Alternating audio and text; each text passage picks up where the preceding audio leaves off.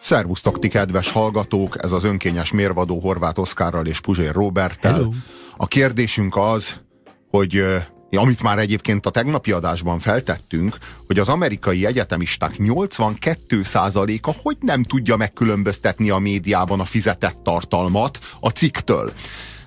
Persze a média mindent elkövet, hogy az amerikai egyetemisták 82%-a, jövőre 86%-a, két év múlva 92%-a ne tudja megkülönböztetni. Pont azért a, ezek, a, ezek a PR cikkek, mert így hívják őket, valójában reklámok, ezek a reklámok, ezek megtévesztésig úgy vannak megírva, mint hogyha cikkek lennének. Általában ugyanaz írja őket, mint aki a cikkeket írja, ez a leggonoszabb az egészben. Pont az a cél, hogy ne tudjuk megkülönböztetni. Na de hát könyörgöm, ké- kéne, hogy legyenek ellenerők, amelyeknek az az érdekük, hogy meg tudjuk különböztetni. És azt látjuk, hogy ezek az ellenerők, ezek vesztésre állnak. Ez az egyik ilyen ellenerő volna az oktatás. Az volna a feladata, hogy meg tudjuk különböztetni, hogy felnőtt polgárok legyünk, hogy ne, hogy ne tudjanak átverni minket a cégek az értelmiség árulóival szövetkezve. E- Ezen, ezen az értelmi borotva élen nagyon kevesen állnak meg, akik, akik a valódi szándékot látják egy cikk mögött. Tehát van az egyik, aki alulról közelíti, és nem fogja fel, hogy itt valamilyen ö, valamilyen PR érdek mentén született meg, vagy az újságíró fizetést kap, és szívesen oda ment pogácsázni, és megírta, vagy konkrétan fizetett szöveges hirdetésről van szó. A másik, az pedig egy teljesen átlagos cikk mögött is azt sejti, hogy ezt valaki pénzeli, és azok nem mások, mint akik az időjárást is befolyásolják, a gyík emberek. Igen. És a kettő között van egy vékony mesdje, de hát mit csodálkozunk? Ez nem, te, szerintem ez nem tendencia, Robi, hogy majd akkor jövőre 86% meg utána 92. Hát nem kísértetiesen hasonlít ez a 82% ahhoz, amit, amit szoktunk ismételgetni, hogy az emberek 85% a sutyó? És az, az, az amerikai nem az egyetemek emberek, ezek 85%-a is elmarad a fen, felső 15% Egyetemisták. minőség. Igen, csak, csak pont az a lényeg, hogy az De egyetemista... jártál te is egyetemre, nem voltak ilyen nyomorult évfolyam társaid, akikről nem értetted, mit keresnek De, ott? de, és én Magyarországon jártam egyetemre, nem Amerikában. Hát, hogy... eh, Itt, fé- itt fé- sem mások a számok, én attól félek. Hát igen, lehet, hogy el kéne készíteni ezt a felmérést a magyar egyetemeken is. Beszéltünk valaha arról, hogy mi a különbség az őrült és a bolond között. Uh-huh. Ugye az elmebetegségnek van ez a két faja, ez a két fő válfaja, ugye? Az egy részükre azt mondjuk, hogy őrült, a más részükre azt mondjuk, hogy bolond. Egyébként általában az őrültet a pszichopatára, tud- tudod, a darabolós baltásgyilkosra mondott, hogy őrült, a bolond az meg ugye a skizofrén. Ő az, akinek halucinációi vannak, meg tévképzetei vannak, nem, nem közveszélyes, legfeljebb önveszélyes. De az, az is csak balesetből, tehát nem azért, mert ő bárkinek is ártani akar beleértve magát. Ugyanakkor a hírekhez való viszonyban, meg a hivatalos intézményes kultúrához való viszonyban megnyilvánul, hogy ki az őrült és ki a bolond. Ugye kétféle szélsőség van, az egyik az, aki nem hajlandó elhinni semmit, a másik az, aki nem hajlandó nem elhinni bármit. Tehát az egyikük az őrült. Ő semmit nem hisz.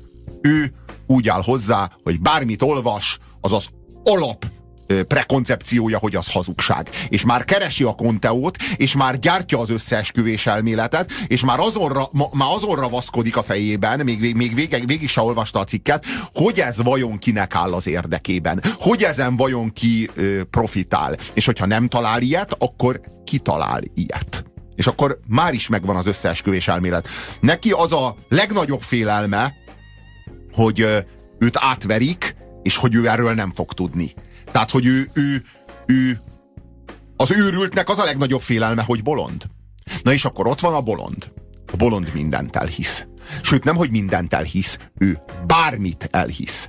Tehát eléraksz egy cikket, és pusztán attól, hogy az nyomtatva van, és nem kézzel körmölve, már olyan hivatalos, már félig meddig törvény, már félig meddig alkotmány. Tehát értjük, hogy nem alkotmány, de, de mégiscsak hát azt valaki kinyomtatta, azt valaki begépelte, az egy ilyen hivatalos formát öltött valahogy, az nem lehet hazugság, hinni akar. Mindenáron hinni akar, mert félti a biztonságérzetét. Attól fél, hogy megőrül. És ez a bolond. Ő a bolond, aki mindent elhisz. Na most én azt gondolom, hogy, a, hogy, mit, hogy bolondá éppen azt teszi azokat, akik mindent, illetve bármit elhisznek, hogy betegesen rettegnek attól, hogy őrültek lesznek, már pedig egy olyan világ, ahol nem tudhatom, hogy amit olvasok éppen, az igaz vagy hamis, ez a világ maga az őrület. Ez a világ maga a téboly. És ők a bolondok annyira félnek az őrülettől, annyira félnek attól a kiszámíthatatlan és, és, és szorongató világtól, amiben nem lehet tudni, hogy mi az igazság, hogy inkább elhisznek mindent, inkább és ők igaz. lesznek a bolondok. Az őrült pedig betegesen retteg attól, hogy bolond lesz. Betegesen retteg attól, hogy őt majd az orránál fogva fogják vezetni a hatalmasságok, a gyík emberek, vagy az Isten tudja kicsodák, mert ő mindent elhisz, és így válik őrült, és nem hiszel semmit. Na az, és azt az... gondolom, hogy a kettő között kell, hogy legyen egy mesdje, amin kell, hogy járjunk, és kell, hogy legyen bennünk egy szikrányi az őrületből, és kell, hogy legyen bennünk egy szikrányi a bolondságból. És mind a kettőből kell egy szikrányi, hogy elkerüljük a másik, másik oldalnak, vagy a másik képzetnek a végleteit.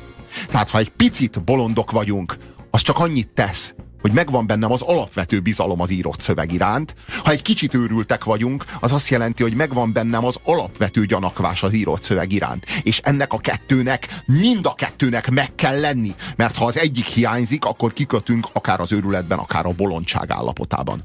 Azt írja elért Gábort, hogy hát a legtöbb cikkért fizet valaki. És igaza van. De jó, de világos, csak, a, csak az a kérdés, hogy ki fizet. Ha a főnököt fizet azért, mert azzal a cikkel el tud adni mosóport, akkor az a cikk az egy független tartalom. Uh-huh. És ha, mellette van igen, egy reklám. Igen. Ha és a főnököt, azt meg tudod különböztetni. Igen, igen a, ott a mosópor reklám, és ott az újságcikk. A másik lehetőség... Olyan is van, hogy fizetett szöveges hirdetés jelenítenek meg, és úgy is jelenítik meg, hogy a végén ott van egy X zárójelben. Na jó, de Tehát az, felismered. De az korrekt. És hát olyan is van, hogy nem korrekt, hát, hanem az, hogy nem lehetne Józsikám. Van. Nem, főleg ilyen van. Tehát látjuk, hogy a zárójeles X-et azt sokkal ritkábban látjuk, uh-huh. mint ahányszor uh, tudjuk, hogy az egy fizetett hát, mert, anyag. Mert a, a, a tördelő, az, a, az a, az újságnak dolgozik. Ha az újság kap fizetett szöveges hirdetés megrendelést, mit tudom én, 180 ezer forintért per az az oldal, vagy én fogalmam nincs, akkor ki fogja tenni azt az X-et. De ha az újságíró kap ilyet zsebbe 25 ezerért, akkor nem fogja kitenni azt világos, az X-et. Világos, hát a, a, a, a, a, az, hogy egy, hogy egy cikk fizetett hirdetés, vagy pedig független vélemény, az nem azon múlik, hogy kap-e fizetést az újságíró. Könyörgöm, mindenki pénzből él. A szellemi munkának ára van. Nem arról van szó, hogy ne kapjon érte pénzt, az nem függetlenség deficit, jó, de ott kap. a megjelenés az nem a szellemi munkából áll össze, az a kisebbik része, hanem az olvasó tömeg, az, hogy az utána el is jut valakihez, a felület, a hang, az, azt gondolom, az kerül pénzbe. Én azt gondolom, hogy a mosópor hirdetéses ö, újságírásnál van egy korrektebb újságírás, ez pedig az, amikor az újság árából akarja fenntartani magát a lap, nincs benne hirdetés, és, a, és aki megveszi az újságot, az kifejezetten azért a cikkért veszi meg, mert bizalma van az iránt, az újságíró iránt, az iránt a szellemi hány, hány iránt. ilyet tudsz így hirtelen felsorolni? Nyilván ezek ilyen színes, drágább magazinok, nem napi, napi szinten ezt nem is hiszem, hogy fent lehetne tartani. Lehet hogy, lehet, hogy nyomtatott újságban nem tudok ilyet mondani, de azt gondolom, hogy például a televíziós piacon az HBO... Az, az egy világos. Ilyen, igen. Na jó, tehát, hogy, hogy ez léte, létező modell, létező modell. Tehát arról van szó, hogy, hogy a probléma az akkor van, amikor egy fizetett cikket ír valaki, és kifejezetten azért kapja a pénzt, mert azt a cikket megrendelték tőle. Tehát nem arról van szó, hogy Robikám, írjál valamit, tudom, hogy jókat írsz, és ha írsz havonta négy olyan jót, amilyen szoktál, akkor fogsz tőlem kapni 200 ezer forintot. Ezzel a világon semmi baj nincs, főleg ha én kapom a 200 ezer forintot. Ez a ritka cini, Bármilyen cinikus, cinikus Robi pillanatok. Is lehet ez. Igen, másik Robi. A, a, az ugyanakkor meg már probléma, hogyha azt mondják, hogy Robikám, itt van ez a termék. Nagyon jó lenne, hogyha fölpromóznád, és van erre most nálam 130 ezer forint. Ö, írjál róla egy cikket, de úgy írd meg, mintha imádnád a kávét, a mosóport, vagy bármiről is szó van, mintha kipróbáltad volna, fogyasztottad volna, és megváltoztatta volna az életedet, a hétköznapjaidat. Ebből meg lehet élni, hogyha a Facebookodat nem ilyen hülyeségre használnád, hogy ö, ö, erkölcsösséget kutatsz mások cselekedeteiben, meg felelősségre vonsz embereket a médiában, hogy miért mond olyat, amilyet, ö, meg hogyan viselkedünk egymással szemben, hanem normálisan kiposztolnád mondjuk ezeket a világító, fogfehérítő izédet, hogy beveszed így a száz, szádba, és csinálsz egy selfit, akkor kereshetnél vele annyit, mint a kedvenc showmenünk. Jó, csak én tudod, mit gondolok, hogyha valaki... És, és nyolcszor annyian követnének. Ha valaki rendszeresen ö, fizetett tartalmat közöl, úgy, úgy, értem, úgy értve fizetett tartalmat, tehát eleve megrendelt véleményt, vagy eleve megrendelt ö, céges tartalmat közöl, mint saját véleményt,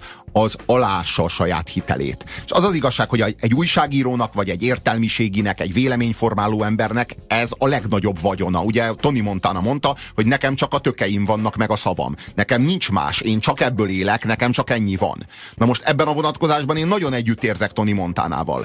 Ö, ha én írok egy olyan cikket, amelyet megrendelnek tőlem, és én leírom, hogy ez vagy az a legjobb borotva hab, az az én következő cikkemnek a hitelét 20%-kal fogja csökkenteni. Ha négy ilyen cikket írok, 80%-kal fogja csökkenteni. Az azt jelenti, hogy a holnap megírt cikk 80%-kal lesz kevésbé hiteles és érvényes, bármit írok, még ha az életem legérvényesebb cikkét is írom, mert közben a mögötte lévő értelmiségit, a mögötte lévő véleményformálót, ezt a bizonyos puzsért leértékeltem 80%-kal. Én azt gondolom, hogy ez egy nagyon-nagyon kockázatos húzás, és tényleg ö, csak azoknak az újságíróknak megy, meg csak azoknak működik, akik eleve azzal számolnak, hogy nincs nevük, vagy ne is legyen nevük, ők azok, akiknek az óvodában számlatömb volt a jelük.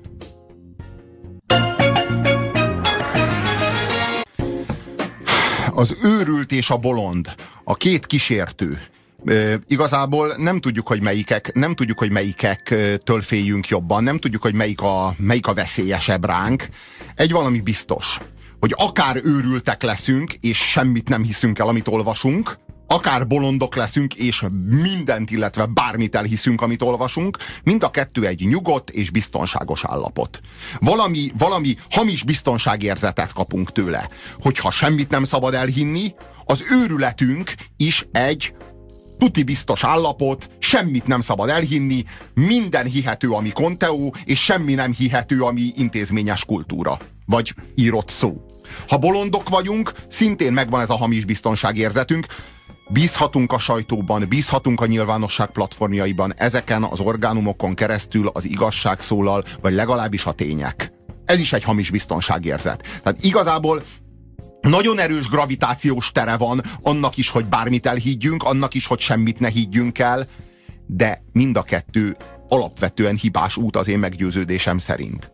És akkor ott van a kettő közti vékony mesdje, az őrület és a bolondság közti vékony mesdje, amely azt jelenti, hogy minden percben kell, hogy legyen benned egy alapvető bizalom, és egy alapvető szkepszis, egy alapvető kételkedés, és mind a kettő kell, hogy legyen, és mind a kettő meg kell, hogy határozza az attitűdödet ehhez, csak hát ezt nem szeretik az emberek érezni. Mert az az igazság, hogy ez bizonytalan. Ez egy folyamatos bizonytalanság. Tehát úgy olvasni meg a feladat. Szöveget. Hát Tehát, állandóan értelmezni kellene dolgokat. És bármikor tévedhetsz. Mennyivel egyszerűbb azt mondani, hogy mindenki hazudik, vagy azt mondani, hogy ugyan, hát igaz, hát fönt volt az interneten. Na, hát Könyvben is megírták. Nálam sokkal okosabb emberek. Na, hát erről meg van ilyen szó, hülyeségeket hogyha, állítani. Hogyha, hogyha én olvasok egy szöveget, gyakorlatilag minden mondat után újra meg újra meg kell hoznom a döntést, és ez egy folyamatos szorongást okoz, hogy na most ez igaz vagy sem. Újabb cikket olvasok, megint meg kell hoznom a döntést, na most ez igaz vagy sem.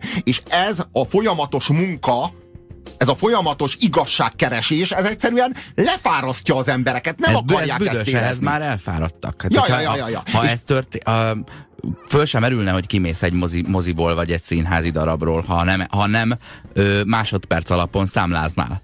Nem az lenne, nem, hogy a 47. percben mondod, hogy na jó, most lett elég ebből a baromságból, most, most el tudtam dönteni, hogy ez nem nekem való. Ö, nem olyan vékony az a mesdje, hanem pont, hogy nem, hát, de nem is elég vastag. Tehát az őrületbe, vagy a, a bolondságban nem, nem, nem ö, belecsúszunk immel, vagy orvaszájba, ahogy így lecsúszik a lábunk a gerendáról. Ez egy jó széles úton normálisak vagyunk. És az a baj, hogy vagy csak az egyik irányba megyünk le a szegélyről, vagy csak a másikba, vagy egyáltalán nem. Mind a két oldalon egy picit össze kell sározzuk a lábunkat, hogy egy csipet gyanakvás és egy csipet bizalom legyen bennünk. És amikor hallunk valamit, és, és az a benyomásunk három mondat után, hogy ez hülyeség, akkor akkor még három mondatot várjunk azzal, azzal a hozzáállással, hogy és mi van, ha nem? És ez, és ez majdnem mindenre vonatkozik. Azt szokták mondani, hogy a médiában folyamatosan hazudnak. Hát ezt nagyon könnyű mondani, csak hogy az a gond, hogy én most például hogy benne vagyok a médiában, és ezt kimondtam. Akkor ez most innentől kezdve nem igaz? Ha meg igaz, akkor nem igaz? Fogalmazunk hogy van úgy, ez? hogy a médiában sokat hazudnak, és sajnos ez rád van bízva, hogy eldöntsd, hogy mikor hazudnak éppen, és mikor nem, mert nem mindig hazudnak, bizony. Sziasztok, jó a műsor, és egy zárójelbetett X. Köszönjük, me- me- megy az utalás. E, azt írja a hallgató, mindent elhinni már csak azért sem lehet, mert minden nap talál az ember egymásnak ellentmondó információkat. Nem, de hát ezeket is, pont ez a lényeg, ha, hogy akkor, ezeket is szinkronba kell hozni. Hazugság. Hát akkor az a feladat, hogy az egymásnak ellentmond, hogy ezeket az ellentmondásokat föl kell oldani. Hát erre uh-huh. szolgálnak bizonyos ez az értelmezés. mechanizmusok, amelyekkel amely, értelmezés, vagy inkább a ferdítése, vagy a hajlítása a valóságnak a saját percepciónkhoz. Sokszor ezt látom. Narancs és hócipő, nincs hirdetés, írja a hallgató. Hát szerintem a narancs és a hócipő az egy darab összefüggő hirdetés mindkét újság. Az utolsó 35 év folyamra gondolok kb. Azt mondja, hogy ugye az eredeti felvetésünk az az állítás, hogy az amerikai egyetemisták 82%-a nem tudja megkülönböztetni, hogy a médiában fizetett tartalmat fogyaszt éppen, vagy egy, vagy egy autentikus cikket. Azt írja Tudós Gábor statisztikával mindent be lehet bizonyítani. Az emberek 75%-a tudja ezt. Uh-huh, uh-huh. Az angol Times online változata előfizetéses alapú. Nincsenek hirdetések, de a cikkek olvasásához fizetni kell, olyasmi, mint az HBO. Végtelenül korrekt. És egy ilyen újságnál látod, nekem is sokkal nagyobb a bizalmam, hogyha olvasom. Most akkor nagyon rosszul leszel, mert itthon például a kreatív magazin ilyen. Pont azok. Pont, pont az. Tehát pont azok, akik pont a, reklám, az, pont a reklámosoknak. De, mi, de, de érdekes, miért? Miért írtóznak ezek a reklámozók, olyan, mintha a fogorvosok írtóznának a fogmosástól? De tényleg, miért írtóznak ezek a reklámozók ennyire a reklámtól? Nem Talán... reklámozhatják össze magukat, mert akkor összezavarodnának, hogy most melyik oldalon is vannak nem? Ö, ö, lehúzom saját magamat ö, ilyen ö, a saját hajamnál fogva kiemelem magam a gödörből? Hát a saját hajamnál fogva lenyomom magamat a víz alá. De igen. A média dilemmája. Csinálni egy lapot, amely szakmaiságon alapul, és amikor elkezdik fogyasztani, akkor megállni, hogy a zsíros hirdetések fizetett kontentek ne szivárogjanak be, és ha ellenállsz a szomszéd lap, lenyom ár, árbevétellel és megesz. Ezért nincsen reklám nélkül média, mert a nagyobb profit többet ér, mint a hitelesség. Én azt gondolom, hogy csak rövid távon. Sajnos Magyarországon azért ez a tapasztalat, mert mindenki rövid távon gondolkodik. Mindenki az következő havi fizetésig gondolkodik. Mindenki de, az de aktuális még, csak erről van szó, hogy többet ér. negyed évben gondolkodik. Itt nem arról van szó, hogy az egyikkel egy évben 700 millió forint bevételt tud termelni, a másikkal 760-at, és akkor ő a 760-at választja, hanem az egyikkel 760-at tud, a másikkal pedig 31 milliót, és a 31 millióból nem jön össze egy stábnyi ember fizetése. És ennyi. És az milyen kategória, kérdezi Bálint, amikor valaki azért kap pénzt, hogy ne írja meg a cikket. Az zsarolás, én, én úgy tudtam, de biztos van erre is valamilyen legitim kifejezés, ami, be, ami törvényesnek minősül. Mi Na, a zsarolásnak de, a, a, a törvényes fajtája? Hát az az igazság, hogy nem írja meg a cikket, és az, az egy kemény munka egyébként, mert neki minden nap nem kell cikket írni. És ahhoz, ugyanolyan terjedelemben Igen. nem kell megírnia, ráadásul az nap az legyen az első dolga, hogy nem írja meg. Az megvan, az, az megvan, az, az a sztori, van ez a szarvasos márka, amit én speciál ki nem állhatok, a, az Abercrombie. Magyarországon azt hiszem, hogy nem lehet még mindig kapni, külföldön ilyen tök jó zene szól a boltban, meg sötét van, meg szép emberek jönnek-mennek, és uh, imádják ezt hordani, meg hát általában a parasztok szeretnek olyat hordani, ami nagy a logó ha tehetnék, az árcímkét is rajta hagynák, de mondjuk öltönyön valószínűleg rajta is hagyják azt a márkajelzést ott csukló környékén.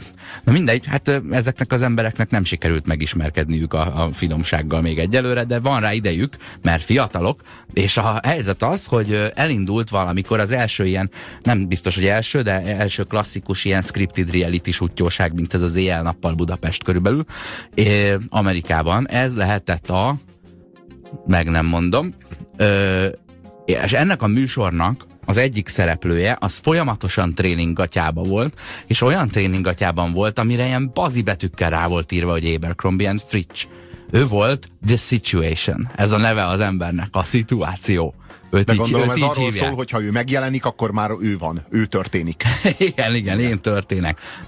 És akkor a következő következő megegyezés született a gyártó és közte, fizetünk neked 100 ezer dollárt, ha soha többé nem veszed fel a ruhákat, amiket gyártunk mert akkora paraszt volt a csávó.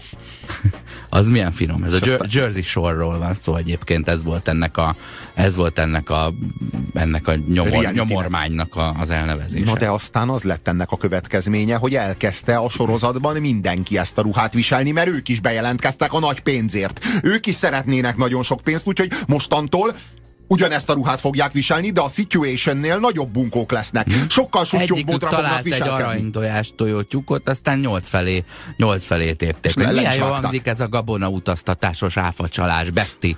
Csinálom én is. Azt írja Dolgozni a hallgató, nagyon erős, nagyon erős duma. Az emberi lustaság és hatalomvágy ter teremtette civilizációt, végül lerombolja az emberi lustaság és hatalomvágy. De valami ilyesmi történik, én is úgy látom. Beszéljünk a Black Mirror című sorozatról, ami az én kedvenc sorozatom most már. Ez az is hozzátartozik, Hűha. hogy én nagyon, én nagyon Breaking Bad, meg nagyon trónok harca elfogult vagyok, tehát hogy én ami mind a két sorozatot, amit egyébként széles körben a két legjobban sikerült sorozatnak tartanak. Tehát most ezzel én nem mondtam el semmit a világon. De tényleg semmit a világon. Betagozódtál te. Kb. betagozódtam. Tényleg, tehát hogy ez a legkommerszebb vélemény, amit most hallottatok. A, a én úgy gondolom, hogy a trónok harca korszakalkotó. Én úgy gondolom, hogy a Breaking Bad, a tot, magyarul totál szívás, de nem szívesen mondom ki, mert nagyon kellemetlen fordítása van a címnek, szintén korszakalkotó, szintén egyedülálló. Azt, arról majd úgy is beszélünk ebben a műsorban, azt hiszem nem, kevé, nem keveset majd a jövőben, hogy miért. Hogy, hogy egyik miért, hogy a másik miért. Viszont most, hogy láttam a Black Mirrornak a harmadik évadát, és hát ehhez azt is tudni kell, hogy az első két évad az összesen volt ö, hat, hat, epi, rész, hat epizódos.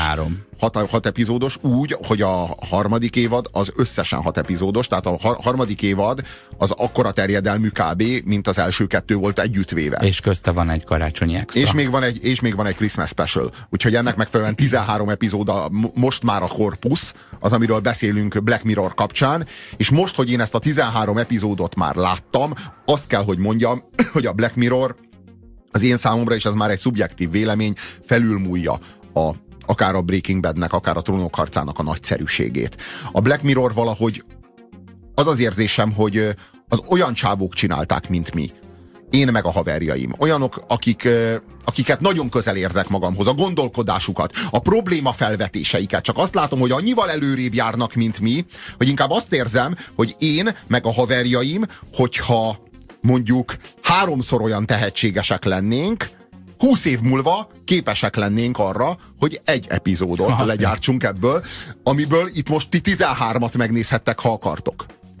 A Black Mirror az egyrészt az a különleges benne, hogy egy olyan sorozatról beszélünk, aminek nem részei, hanem epizódjai vannak. Ez azt jelenti, hogy a különböző különböző darabok közt semmiféle kapcsolat nincsen. Tehát nem, nem ugyanazok a szereplők, nem ugyanazok a karakterek, nem is ugyanaz a, ugyanaz a cselekmény, nem folytatásos sehonnan, sehova nem jut. Körülbelül annyira függnek össze, mint mondjuk a meghökkentő mesék uh-huh. epizódjai. Fü, Pontosan össze. arról a stílusról van szó. A, a mesék a kriptából, meg a Twilight Zone, e, ez a picit sci de itt jelen esetben ö, inkább társadalmi, bár gyakran a jövőben játszódó, hiszen társadalmilag tán akkor az az érdekes, juthatunk el odáig. Az az érdekes, hogy nem tudjuk igazán, hogy ez a jövőben játszódik, vagy egy alternatív jelenben. Sosem tudjuk, és ez is a Black Mirrornak a sajátossága. De a Black Mirrornak és ebben például minden epizód egyezik, tehát ez az, ami igazából összetartja a Black Mirror epizódokat, meg így a formátumnak így a védjegye, hogy minden Black Mirror epizód vagy a nagyon közeli jövőben, vagy egy alternatív jelenben játszódik, és azért mondom nagyon közeli jövőben, zavarba ejtően közeli jövőben. Mm-hmm. Ez azt jelenti, Tehát hogy... Nem, nem szórakoztatni és ámulatba ejteni szeretne, hogy ú, de jó, mert már lézerrel megy a lift. Semmi. Hanem, Tehát... hanem elrettenteni, hogy ez vajon holnap lesz, vagy jövőre. Igen, igen. Tehát, hogy, hogy a, ne készüljetek arra, hogy itt repülőautók lesznek, meg majd úristen időutazás, meg ilyenek lesznek. Pontosan olyan világban játszódik, vagy szinte pontosan olyan világban játszódik, mint a miénk, csak egy-két zavarba ejtő részlet eltérés van. Tehát mondjuk egy olyan világban játszódik, mint a miénk, csak annyi a különbség, hogy tíz évvel ezelőtt kihaltak a méhek, és a helyükre egy ilyen robotméhrajokat telepítettek, hogy, a, hogy legyen, ami beporozza a virágokat. Tehát be, beléptettek egyetlen egy változó elemet. És ez milyen változást generál a világunkba? Milyen kockázatokat hoz be a világunkba? És e, e, e, ez, ezzel az alapötlettel a Shyamalan már csinált egy filmet. Uh-huh. Ugye? Melyikre gondolsz? A, a méhesre. Én nem láttam a Shyamalannak a méhes filmjét, de az az igazság, hogy az az igazság, hogy én a Lánya vízben című filmje után már nem voltam hajlandó több filmjét megnézni. Tehát én azután a film után én azt lemondtam arról a rendezőről. Úgy voltam vele, hogy a hatodik érzék az, az még egy nagyon-nagyon jó, tényleg jó film volt, de hát most azért látva ezt, a, ezt az ereszkedő színvonalat, az én a továbbiakban nem áll szándékomban megostromolni a föld középpontját. Szóval a Black Mirrorra Az esemény, ez volt a címe. Az esemény. Ez pontosan a lánya vízben után volt. Ha, milyen jó, hogy én már ehhez nem csatlakoztam. a, a, a, a, szóval, hogy a Black Mirror az az alternatív jelen, vagy a nagyon közeli jövő. Alternatív jelen az azt jelenti, hogy valamikor a múltban volt egy leágazás. És és most szinte itt vagyunk ebben a világban, csak mondjuk a technológia kicsit ránőtt a fejünkre, kicsit, kicsit megfoszt minket a szabadságunktól. És hogy ugye azt érezzük, hogy a technológia, ahogy fejlődik a technológia, mindig van rajtunk egy ilyen hurrá hangulat. Hogy nagyszerű technológia, na ez a technológia, ez majd felszabadít minket, ez a technológia majd megvált minket, csak azt nem érezzük, hogy ahogy a technológia folytán növekszik a szabadságunknak a mértéke, pontosan azzal megegyező ütemben növekszik a zsarnokságnak a lehetősége. Tehát a zsarnokság intézményei pontosan annyit profitálnak, mindig és mindig pontosan annyit profitálnak a technológiából, mint amennyit a szabadságvágyó polgárok. Um, feldobtam múlt hét pénteken a Facebookra, hogy akkor ezen a szerdán, a filmes napunkon a Black Mirrorról lesz szó, és azt láttam, hogy a hallgatóinknak a fele azt mondja, hogy felhigult gyengébb lett, a másik fele azt mondja, hogy ed, a minden, minden eddigi epizódoknál erősebb, kivéve a karácsonyi epizódot. Ö, Aki ezt a legjobban megfogalmazza, és lehet vele vitatkozni, az Gyulai András kollégánk itt a, a Facebookon. Azt mondja, hogy szerintem romlott a minőség a harmadik évaddal. Az volt a jó benne eddig, hogy az előző részekben bemutatott technológiák alapvetően pozitívnak hitt mindennapi eszközök voltak, és az árnyoldalukra világítottak rá, és ez teljesen felcserélődött, mert úgy, úgy érzi mondjuk itt a harmadik évad első epizódja, az kb. ilyen az, az Instagram világára reflektál, amiről gondol gondolom, hogy a kolléga már nem gondol jót, na de a, a többség jót gondol. Tehát itt ö, ö, mi ismételgetjük folyamatosan, hogy már a lájkok tolják előre az embereket, és nem az, em, nem, nem az emberek tesznek tartalmat, ami aztán vagy tetszik, vagy nem. Ö, én azt gondolom, hogy itt még mindig az okos telefonok világa és a, a dolgok internete és a, a közösségi média az még mindig egy ilyen madárcsipogó hangok közbe, közben körülrajongott kis tábortűz, ami körül a, a, az emberek. Csipetnyi kétség nélkül, teljes naivitással örömódát zengenek ez egy pusztító mantra, hogy régen minden jobb volt. Hát az első évad, na az még jó volt. Még fekete de album előtti a harmadik, Black mirror De ez vagyok. a harmadik, igen, igen, igen, igen, a fekete album előtti Black Mirror. Meg Amíg hát nem volt ennyire fekete. Na ez már túl fekete. Vagy ez nem elég fekete. Na régen ez még fekete volt. Szóval, hogy arról van szó, hogy a Black Mirror első epizódja az mindjárt a legjobb Black Mirror epizód volt. Én úgy gondolom, hogy én azóta nem láttam olyan jót, mint a National Anthem, az első epizód, aminek az a címe, hogy a Nemzeti Himnusz. Ez a disznós? Igen. Uh-huh. Szerintem az volt az én számomra személy szerint a legjobb epizód. Akkor most én ezután így mondjam azt, hogy á, az első epizód, na az még jó volt. De hát De ez az utolsó, ez az De az utolsó első 12. epizódnak is az első kilenc perce nagyon jó volt, de Na, az második a jó. kilenc... Hát igen, igen. Tehát igazából miért van nekünk szükségünk arra, hogy régen minden jobb legyen?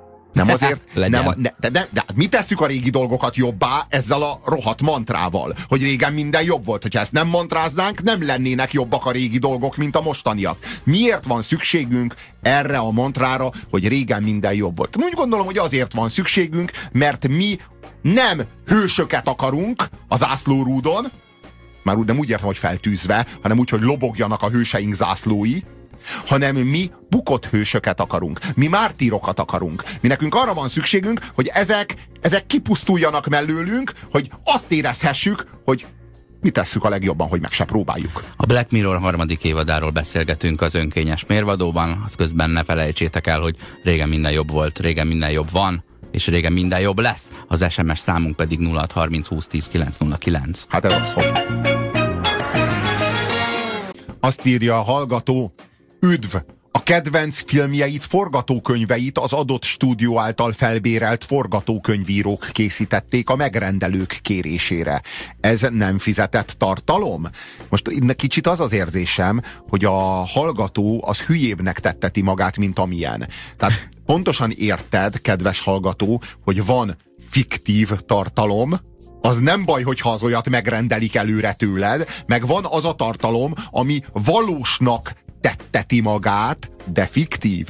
Értjük? Na a probléma az akkor van, hogyha át akar, és még akkor sem feltétlenül, mert még azon belül is ott van a média hack.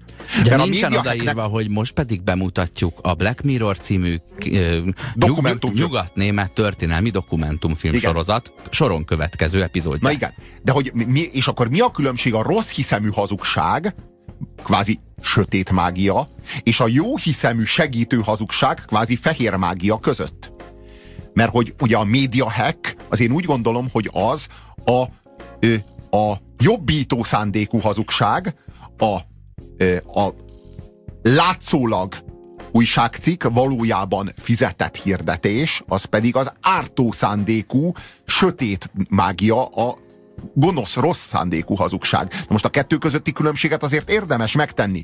Én úgy gondolom, hogy a különbség az az, hogy a média hack az azért hazudik, hogy ráébresszen téged egy magasabb igazságra, vagy egy magasabb valóságra. Tehát, hogy eszméltessen téged, eszméltető szándékkal hazudik. Tehát hazudik valamit, de nem azért, hogy megtévesszen, nem azért, hogy behúzzon téged a csőbe, épp hanem ellenkezőleg. megadja azt az élményt, hogy hoppá beszoptam az első Na percre. igen, arról van szó, hogy be akar húzni téged egy olyan csőbe, ahonnan nem lesz esélyed máshogy kijönni, csak úgy, hogyha fel, felébredsz, ráébredsz a valóságodra. Tehát, hogy egy eszméltetési célzattal hazudik, míg a másik az éppen megtévesztési célzattal hazudik, az egyik bevisz az erdőbe, a másik kihoz az Néha erdőből. kipróbálhatnának olyan hekkeket, hogy ilyen megtévesztési céllal igazat mondanak.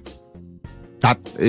Nem, lennének, lenne ilyen, kéne indítani akár egy ilyen tematikus újságot, mint az a, a kutyásoknak a hírcsárdája. Uh-huh. Ö, csak egy olyan, egy olyan website lenne, hogy... Két farkú hogy-? Hát igen, de ez egy farkú kutya lenne, és mondjuk így az lenne a tematikája, hogy minden igaz rajta. Nem tudom. Lehet, hogy hülye ötlet. Te kaptál már ilyen ajánlatot, Robi? Kérdezi a hallgató. Nem kaptam még ilyen ajánlatot, de szerintem hozzám nem mernek oda jönni ilyen ajánlattal, mert pontosan sejtik a reakciót, tehát hogy mi lenne a válasz, és most az, az senkinek se hobbija, hogy elküldeti magát melegebb éghajlatra a puzsérral. Bár lehet, hogy van ilyen, mert ez néhány, néhány SMS-t megmagyarázna.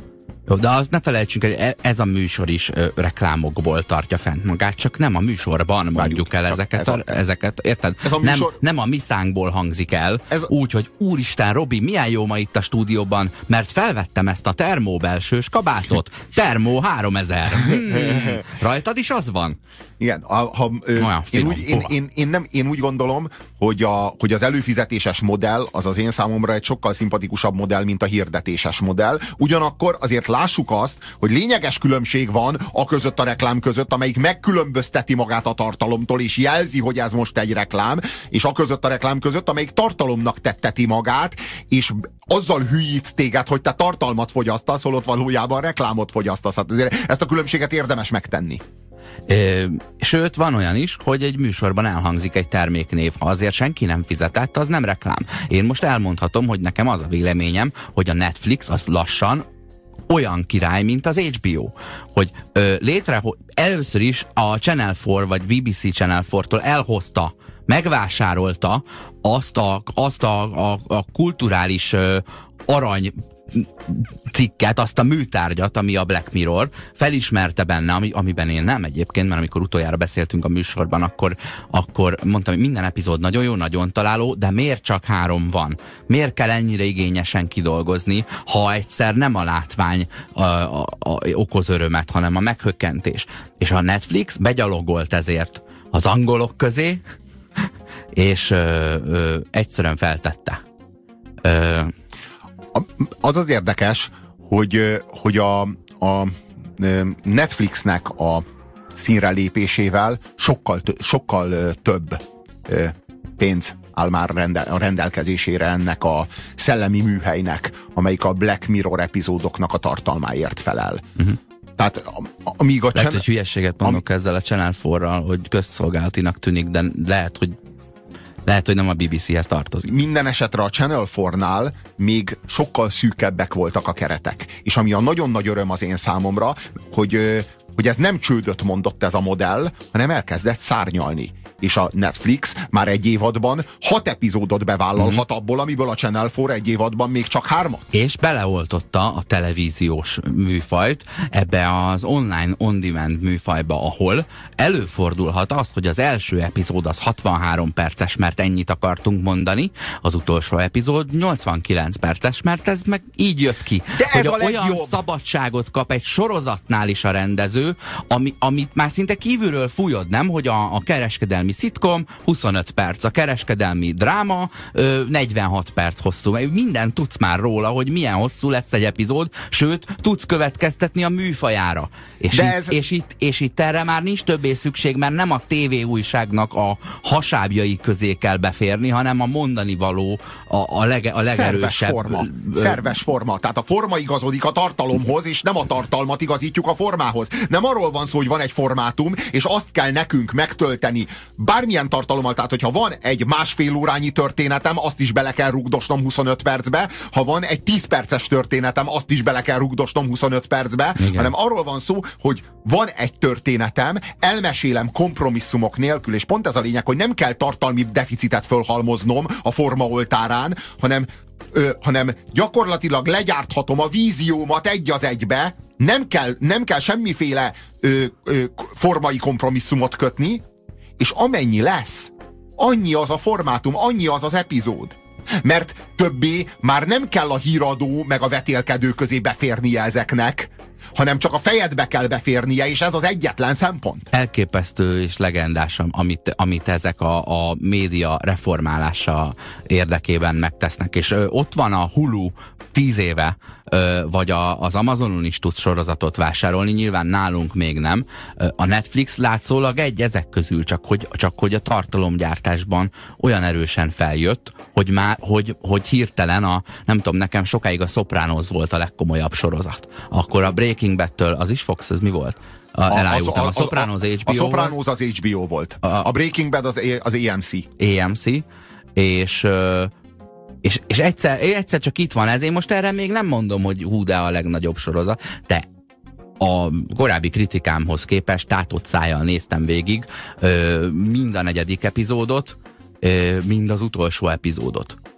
Szóval nem, az a, első talán egy kicsit kellemetlenül, tehát az, az könnyű célpont volt ez az Instagramos de, de, de lájkolás. Ez zseniális volt. Tehát, hogy a, ha, ha, ha a harmadik évad első epizódot megnézitek a Black Mirrorból, akkor azt fogjátok látni, körülbelül meg fogjátok tapasztalni, és át fogja adni nektek az alkotógárda azt, amiért én például szólásszabadságpárti vagyok a végsőkig, amiért gyűlölöm és ellenzem a PC-t, meg a nyelvnek a bármi nemű kigyomlálását a számból, amiért én például, ha tehetem, akkor bármiféle nyom, nyomatéko, akár nyomatékosító szándékkal is keresem a lehetőséget arra, hogy káromkodjak. Kifejezetten azért, mert úgy gondolom, hogy minden káromkodástól szabadabb a nyilvános beszéd, minden káromkodástól ö, egy kicsit szabadabb a közélet, a köznyilvánosság. És hogy, hogy, hogy milyen az a világ, és milyen rémálom az a világ, ahol nem engedhetsz meg egy bazmeget.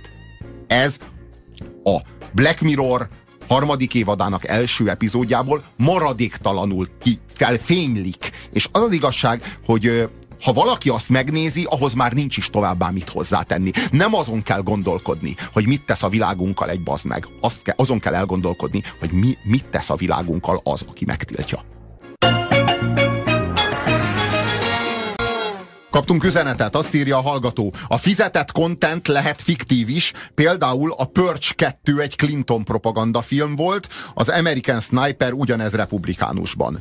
Tehát te most azt mondod, kedves hallgató, hogy az American Sniper-t azt megrendelték a Clint eastwood nem mondtunk, meg... nem mondtunk mi hasonlót a 24-re? Hogy az egyszerre mindkét oldal megrendelését teljesítette? Igen, igen, csak az egyiket szándékosan, a másikat meg bénázásból. De hogy mi, mi, mégis arról van szó, hogy, hogy én, én élek a gyanúperrel, bár ez nem a gyanúper, ez épp az ellenkezője.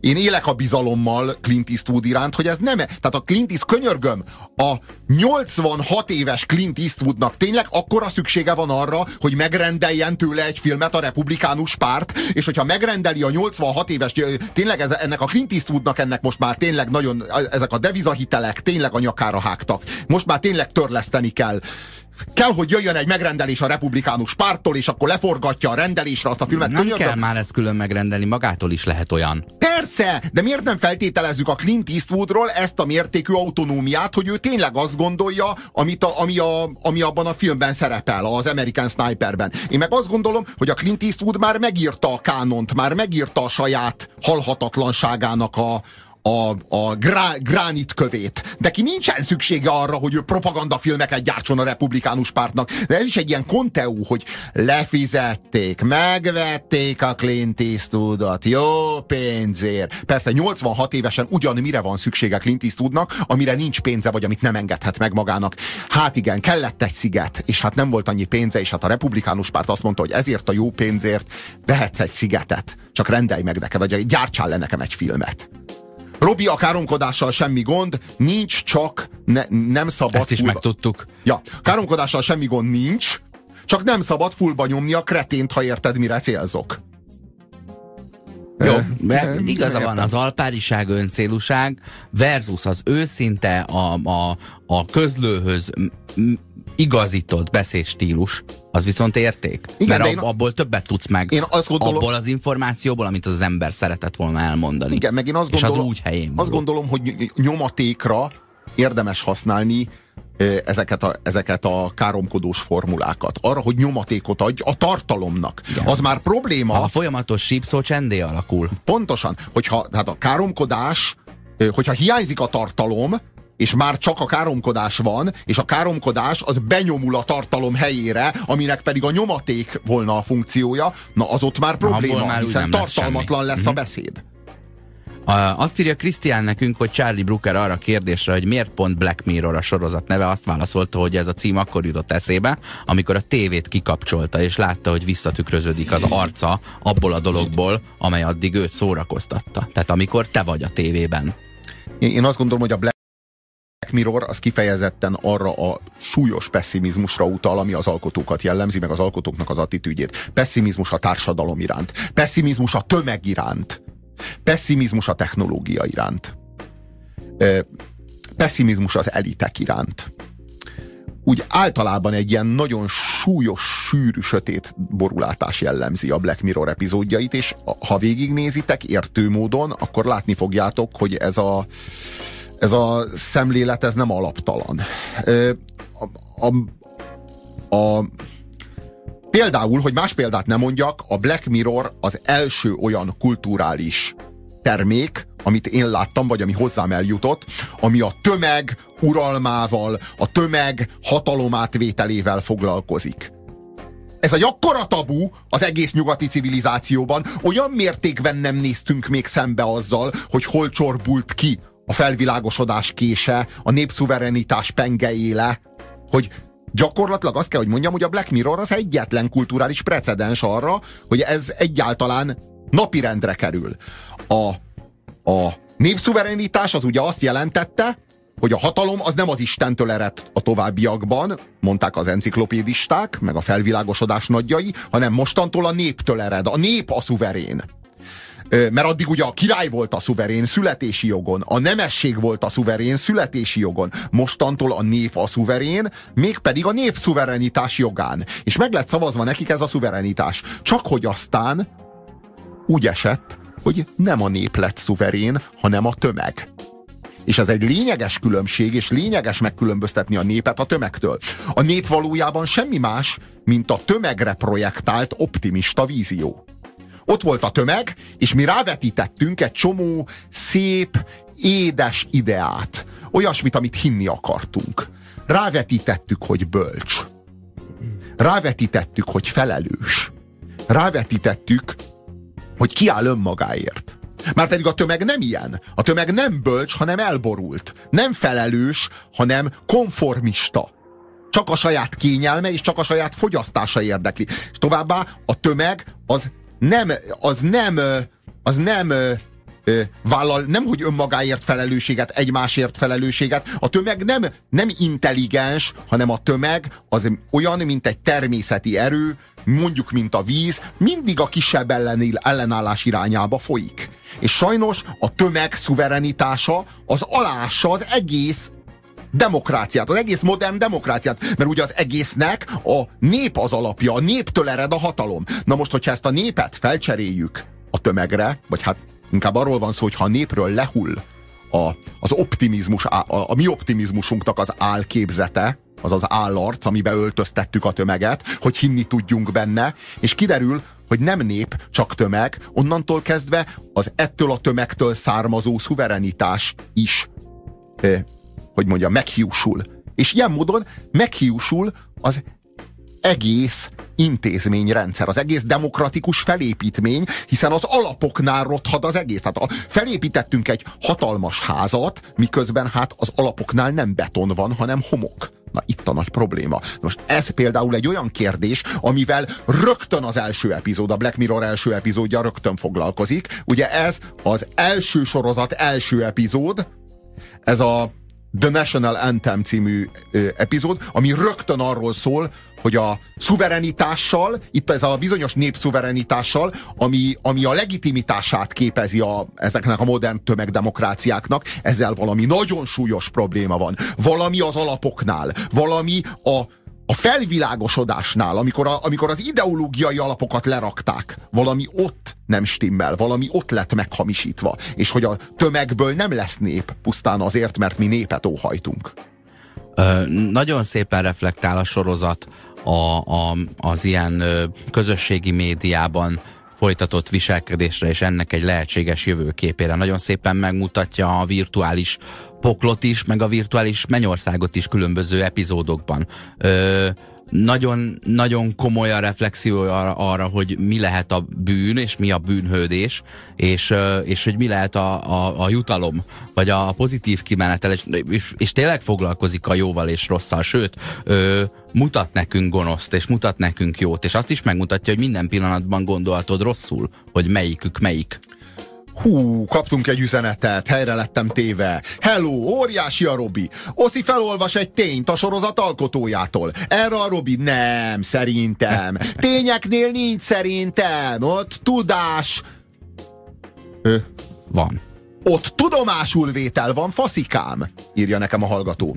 Na most, amikor a, az Oszi azt mondja, hogy azért Black Mirror, mert kikapcsolta a tévét, és akkor fekete volt, és abban meglátta önmagát. Én értem, hogy ő ezért hívja Black Mirrornak. Én meg ehhez azt teszem hozzá, hogy ez a cím, a Black Mirror igenis kifejez egy pessimizmust a jövőnkkel, a technológiával, a tömeggel, az elittel, egyáltalán ezzel a modern és ezzel a történelem utáni emberállapottal igen, ezzel, ezzel, a, ezzel az élethelyzettel, amiben a modern ember sodródott, igen, a Black Mirror kifejez egy pessimizmust, és talán azért adta azt a címet, mert ő kikapcsolta akkor is ott a tévét, de én úgy gondolom, hogy a Black Mirror, az, hogy fekete tükör, az, hogy belenézel a tükörbe, és valami nagyon sötét víziót látsz, ez igenis kifejezi ezt a pessimizmust, faszikám.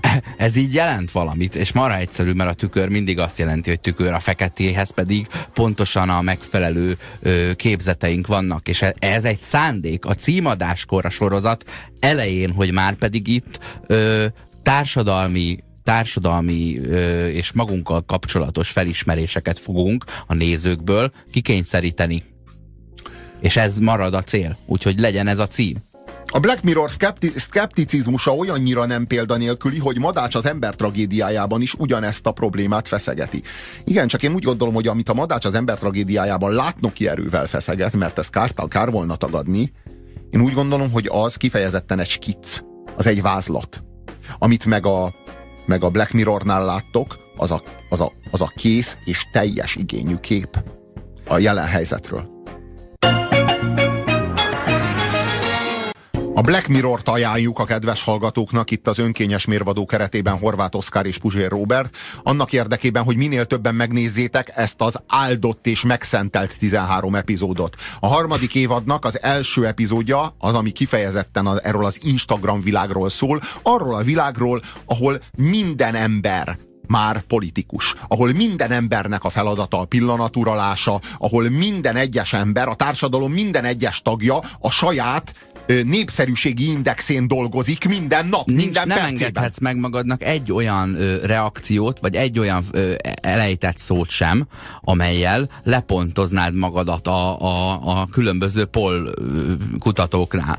Nem? A népszerűségi indexed az ott kell legyen, ahol, és ugye az is van, valamilyen buborékban van, mert ott vannak a négyesek, meg a hármasok, meg a kettesek, úgy, ahogy bárki az Instagramon, ha összeszed valamire általában három lájkot, de egy valamire, mondjuk a gyerekére, huszat, nem? Gyerek kutyával, kutya majommal, majomlóval, ló gyerekkel, uh-huh. ezek, a, ezek uh-huh. a konstellációk, akkor legközelebb már törekedni fog rá, mert érzett, megérzett valamit, me, megérezte az ember húst. Igen. És, és rámegy erre, és, és ugyan, ugyanez a helyzet azzal, aki általában csak 60 ezer lájkja van, de egyszer valamiért 150 ezer lett, mert ott kilátszott valamilyen, vagy a seggel a kamera felé fordult, úgyhogy akkor legközelebb, uh-huh. ha a következő két posztja is 55 ezernél megáll, akkor onnantól kezdve konzekvensen a kamerának háttal seggel lesz rajta. Na mert igen, az 150 és ebből, és ebből következik a péniszpropellerezés. A péniszpropellerezés az ennek a tökéletes megfejtése, hogy csináljunk valamit, aminek nem lehet ellenállni. Csináljunk valamit, ami kultúrsokkot okoz. És akkor megtörténik. És valójában ez ma már a politikába is beszivárgott, hát ez maga Donald Trump. Donald Trump az a péniszpropellerezés, és VV Aurelio behatolása a politikába, és a politika, politikai kánonnak az újraírása. De, De olyan szinten, hogy ö, ö, pankrát, pankráció ö, licenc tulajdonossal verekedett? Meg hát lement, a haját. Személyesen elment a pankráció nézőkig, akik a legsutjobbak a világon jóformán. Szóval, szóval, hogy arról van szó, hogy ez az igazi rémálom, és nem véletlen, én úgy gondolom nem véletlen, hogy ebben a harmadik évadban ez lett az első epizód. Én egyébként egyik, egyik évadnál se gondolom, hogy melyik a, nem, hogy az véletlen lenne, hogy melyik az első, mert itt aztán tetszőlegesen lehet a sorrendet variálni, mert hogy itt nem A-ból jutunk el B-be, hanem minden, minden egyes epizód cselekményében eljutunk A-ból B-be. Ennek megfelelően úgy gondolom, hogy azzal is kommunikálnak az alkotók, hogy melyik az első epizód az évadban, melyik az utolsó epizód az évadban. Uh-huh. És azt gondolom, hogy például a Black Mirror harmadik évadának az első epizódja azért ez, mert ez az igazi rémálom, úgy az alkotók, mint például speciál az én szememben, amikor már mindenki Donald Trump, amikor mindenkinek a saját tetszési indexén a, a, a nap 24 órájában, a hét 360, vagy mi, 168 órájában, az év 365 napján dolgoznia kell, és egy pillanatra nem, nem, nem csüggethet folyamatosan, oda kell figyelni arra, hogy jól álljon az indexe, és ez aztán felszektásítja a társadalmat. Egy kasztrendszerben fognak élni ezek az emberek, nem is nagyon érintkeznek egymással. A legmagasabb kaszt nem, ér, nem érintkezik az alatta lévő kaszttal, de a kettővel alatta lévő kaszttal meg már végképp nem. Ami, ami egyébként nem áll messze az igazságtól. A kérdés az, Csak hogy, hogy, hogy szeretnél kasztosodni, vagy, vagy hajlandó vagy kezet nyújtani, akár csak időnként annak, aki amúgy lehet, hogy nem hozzád való. Tehát, hogy ilyen tréneri világban akarsz működni, ahol azt mondja, hogy felejtsd el azokat az ismerőseid, akik szegények lehúznak, és izé béna az, hogy ők és szegény... akkor majd szárnyalni De, de az, hogy ők szegények, az csak egyetlen szegmens lehet, hogy ők például szegényebbek, mint te, viszont sokkal kulturáltabbak, mint te. Akkor ők most a egy kasztal alattad vannak, vagy egy kasztal fölötted vannak. Tehát annyi a, a, a ezért nem lehet fölkasztosítani a társadalmat, mert ezer vonatkozása van egy embernek mert a, a másikhoz Mert képest. a 85% sútyóban te is benne vagy valamelyik dimenzióban. Pontosan. Tehát, sőt, a legtöbb, a dimenziók 85%-ában te, te is. a suty, vagy Igen. akkor úgy mondom, hogy én a sutyók közé tartozom. Igen. Azt írja Jakab Fruzsi, hogy az egyik részben amúgy volt egy kis utalás egy előzőre, már nem emlékszik, hogy melyikben, de a harmadik évadban az egyik szereplő a tévében azt a műsort nézte, amelyikben a tekerők, azok a bringás tekerők, ők az első évad 15 Million Merits című epizódjában ö, részt vesznek a tehetségkutatón. Tehát ment a tévében az a tehetségkutató, ami az első évadban volt. Ez tarantinos. Ez, tarantinos, ott van ez a, té- a tévén belüli világ, meg a tévén kívüli világ. De hogy ez egy világ? De hogy valójában egy világban nem, játszódik igen, az egész? kettő világban játszódik az összes Tarantino film. Na jó, de, de az, hogy a tévében mindig ugyanaz a valóság reprezentálódik, ez nem azt jelzi, hogy a valójában ugyanaz a világ, ugyanabban a világban játszódnak a Tarantino filmek, jó, nagy, csak különböző helyszíneken, meg különböző években. Meg erre utal az is, hogy a Mr. Blond, a Michael Madsen karaktere a kutyaszorítóban, az Vic Vega.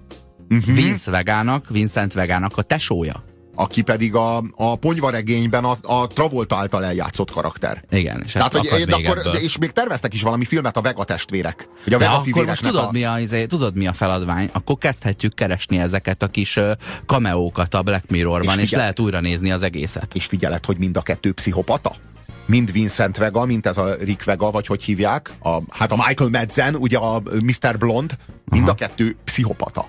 És azért talán ez se véletlen, itt a géneknek is lehet bizonyos szerepük. Tehát én úgy gondolom, hogy a Black Mirror, az például ez a harmadik évad első epizód, ez azt a világot, azt a jövőt vetíti fel, amikor mindenki kaszatibi, mindenki a saját ö, tetszési indexén dolgozik az é, gyakorlatilag éjjel-nappal, és ebbe a közegbe van bele bele eresztve, leeresztve az a szonár, az a kulturális szonár, amit úgy hívunk, hogy Black Mirror, és istenítünk és ajánlunk mindegyikötöknek. kaptunk üzenetet, nem is keveset. A Black Mirror csak a megvalósítás terén egyedi, a feldolgozott témái lerágott csontok, csak a prolinak derogál könyvet olvasni, szóval tévén kell beadni neki. Köszönjük, magunkra vettük.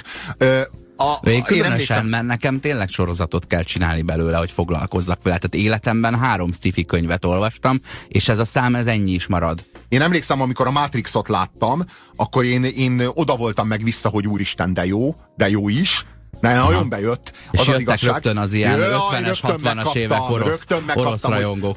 Adjad már, te nem olvastál Stanislav Lemet, te nem olvastál Filip Kédiket, te nem olvad, de és akkor persze jött ez az ilyen lesajnálás. Tehát ez, ez, ez, a, ez a mém, ez megvan, így a kedves hallgató szereti fölszopni magát. Jó, de a ne... az, él, az élményt így ő, ő megkapta, de azzal, hogy a formátum az igazodik egy sokkal szélesebb fogyasztói réteghez, azzal a gondolat, az idea, ami mögötte volt, eljut emberekhez, és változtatásra eljut... lesz képes. De, igen. Azzal, hogy négyen elolvasták, jó, nem, mizé. De nem. Azzal, fél millióan elolvasták azzal, a könyvet, az, az nem, nem hasonlítható össze. Világos, ezzel. nem a hatását tekintve, a társadalom formáló hatását tekintve nem, de az elit képző erejét kép, nézve meg igen. Ettől ő különnek tudja érezni magát, mint a proli csürhe. Az az igazság, hogy, hogy nem ez a feladata. Tehát nem arra való a a progresszív tartalom, hogy te különbnek érezd általa magadat, mint a tömeg, hanem arra való, hogy a tömeget megtermékenyítse. És hogyha ez a sorozat, ez a tömegekhez el tudja ezeket, ezt a progresszív tartalmat juttatni a relatív értelembe vett tömegekhez, világos, hogy olyan tömegekhez esélye sincs eljutni, mint a Szulejmánnak vagy a Szultánának, de ha relatív tömegekhez el tud jó. jutni, jó, ez igaz. Mert hány, hányszor van romantikus versformába öntve férfinők között a, a, a beszélgetés a Black Mirrorban? Egyszer se. Jó, ez jogos. Erre, erre meg nem gondoltak. Meg egyébként kinek, igen, meg kinek a gyerekét rabolják el. Igen, igen, igen, ja. igen. Meg jatagános harc van benne, meg ö, kardozás.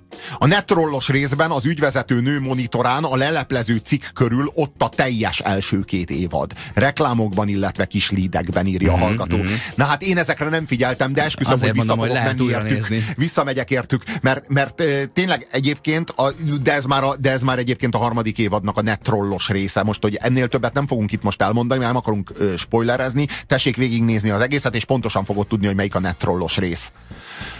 Medzen igazságosztót láttátok már? Szerintem feszeget olyan témákat, mint a Black Mirror. Nem láttam. Michael Medzen játszik benne? Igazságosztó?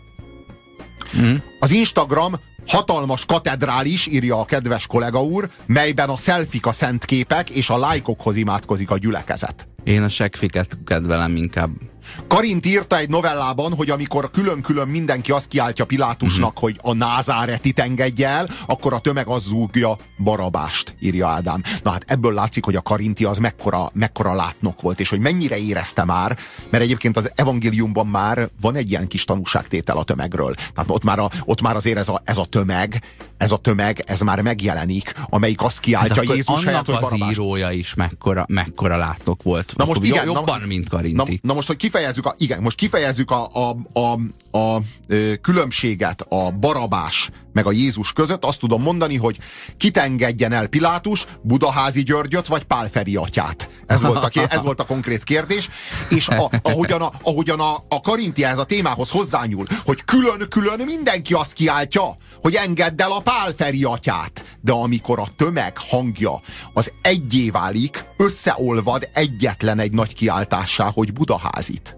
Ugye? Tehát, hogy itt a, az történik, ilyen minden ilyen esetben az történik, hogy külön-külön mi mind a nép vagyunk.